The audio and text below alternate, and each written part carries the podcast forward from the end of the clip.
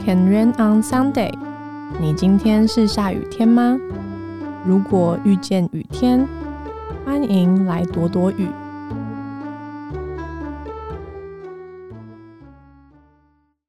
阿妞哈塞哟，这里是 Weekend Radio，我是 Sarah。在追完《鱿鱼游戏》之后，终于也开始看另外一部最近蛮红的韩剧，叫做《海岸村恰恰恰》。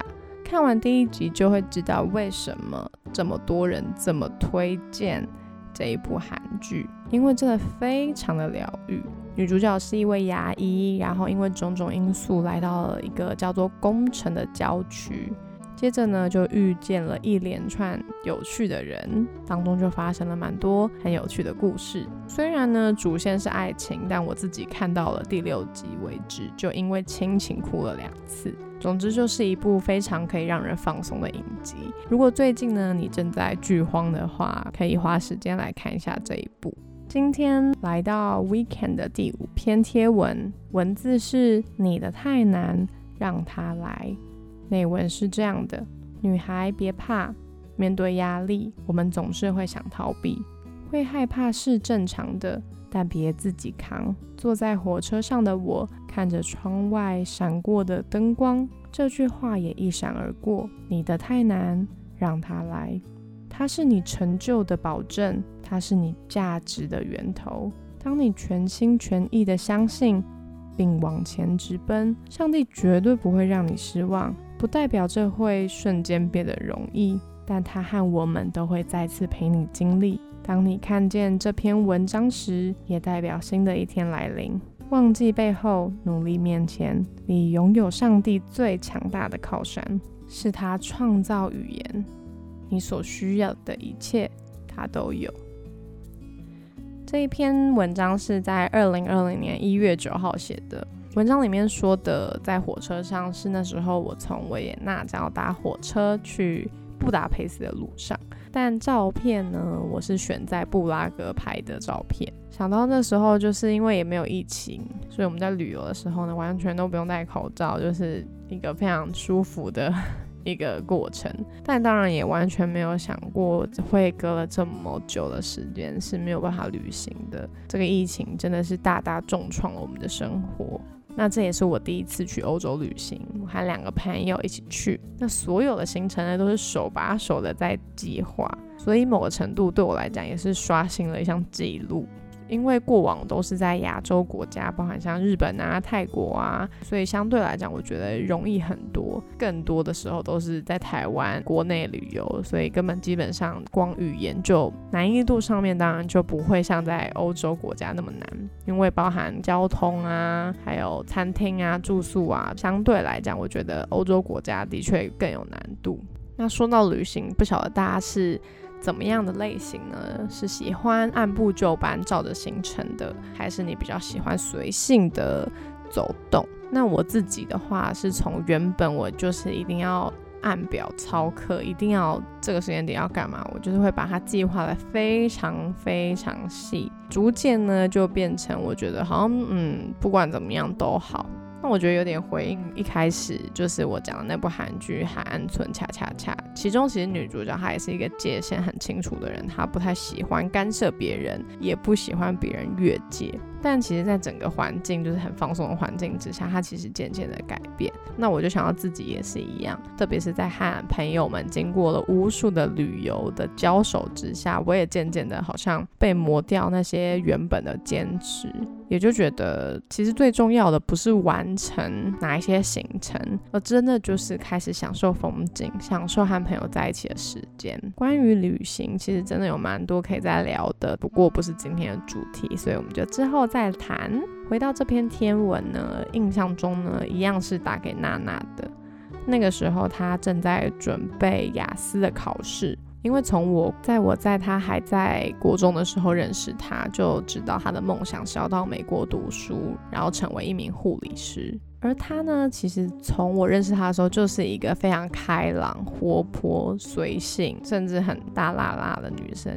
可是他同时他却是一个非常有目标，甚至他是一个会很要求自己的人，所以有些时候他就会给自己蛮大压力的。虽然他很喜欢玩乐，也超会玩的，可是他也是那种会把该做的事情就做好的人。我自己是觉得我周围身边这样的人不是很多，而这些特质，我觉得是当我随着时间认识越来越久，就发现哇，原来他其实里面是这样子的人。那在我心里面是蛮敬佩他的。那在这些自我要求下，很多时候他就会变得把自己逼得很紧。可是那毕竟是他心里面的标准。可是，在旁边我就真的也不晓得可以怎么办才好。我也不可能帮他考试，然后我也不可能帮他找到什么考试的题目。就是基本上在旁边的我们也会觉得不晓得可以怎么办，更别说那时候我还在旅行，所以也不在他的身边。后来就决定，那要打一篇文章鼓励他。那他其实是原本在去年二零二零年的七月就要准备出国。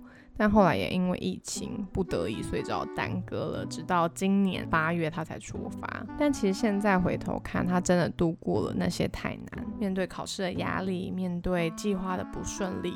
现在呢，他的人已经在有着和我相差十五个小时的时差的加州，一边学习也一边享受他原本梦想中的生活。所以也想鼓励正在收听的你，什么是你现在的太难呢？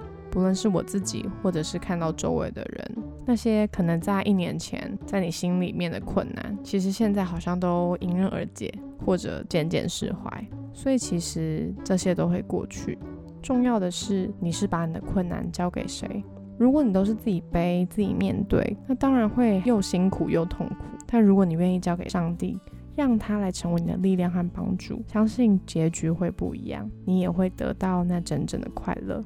前阵子我在看一本书，叫做《密室》，作者呢叫做彭科利，他是一位荷兰人，但因为那时候他帮助犹太人的原因，所以就被关在集中营里面。而这本书就是他被释放出来之后所写的回忆录，其中有一段是他被分配到新的牢房，但里面呢都是跳蚤。他问上帝为什么会容许这件事情发生，他心烦意乱，但他的姐姐。却在旁边跟他说要凡事感谢，即使是为了跳蚤也要感谢。所以呢，他们竟然就真的为着跳蚤来感谢上帝。让他们开始感谢之后啊，跳蚤并没有不见。可是他们就渐渐的不是只有他们自己，他们甚至去带领了整个其他牢房的人，就一起聚集，然后聊天。那其实呢，在那个时候的集中营里面，可以做这件事情是根本不可能的，因为会有人一直在巡逻，所以他们甚至还开始唱诗歌，然后读偷偷带进去的圣经。不过很奇怪的就是，也没有人来阻止他们。结果在隔了一段时间，才发现原来那些巡逻的值班人员不会靠近他们的牢房，就是因为他们的牢房里面有跳蚤。我自己读到这一段，我是觉得哇，原来在这个当中是真的可以找到值得感谢的事情，甚至是即便是为了跳蚤。虽然呢，还是有很多事情是让人不明白的。当然，我们也不可能是为着苦难感谢嘛，但可以为着在苦难中，上帝一定有办法来帮助我们感谢他。虽然不知道为什么他会允许，但是就像圣经上所说的一样，这的确是个苦难的世界，可是它却是我们的平安。那我们就一起来祷告喽，亲爱的耶稣，你知道我们正在经历的太难是什么？有些人是面对家庭的关系。甚至是有着很严重的冲突。有些人是正在面对自己的生病，或者家人的身体健康出现了问题；有些人是在面对考试的压力，或是对未来道路的彷徨；有些人明明有梦想，但好像一直在吃闭门羹，觉得失去价值和盼望。可能也有些人正在面对情人或者是朋友的背叛，觉得自己的这一生就要完了，甚至。感觉自己永远不会再被爱，但在今天恳求你进到我们的太难里面，进到我们的苦难当中，让我们真的能够靠着你走过这些难处。我们向你承认，我们没有力气了，求你来帮助我们，求你给我们平安和盼望。我们真的好需要你，谢谢你是爱我们并且听我们祷告的神。奉耶稣基督的名祷告，阿门。不要忘了。你可以每一天都把困难交给他。那今天的 Weekend Radio 就到这里，我们明天见，记得下雨了也没有关系。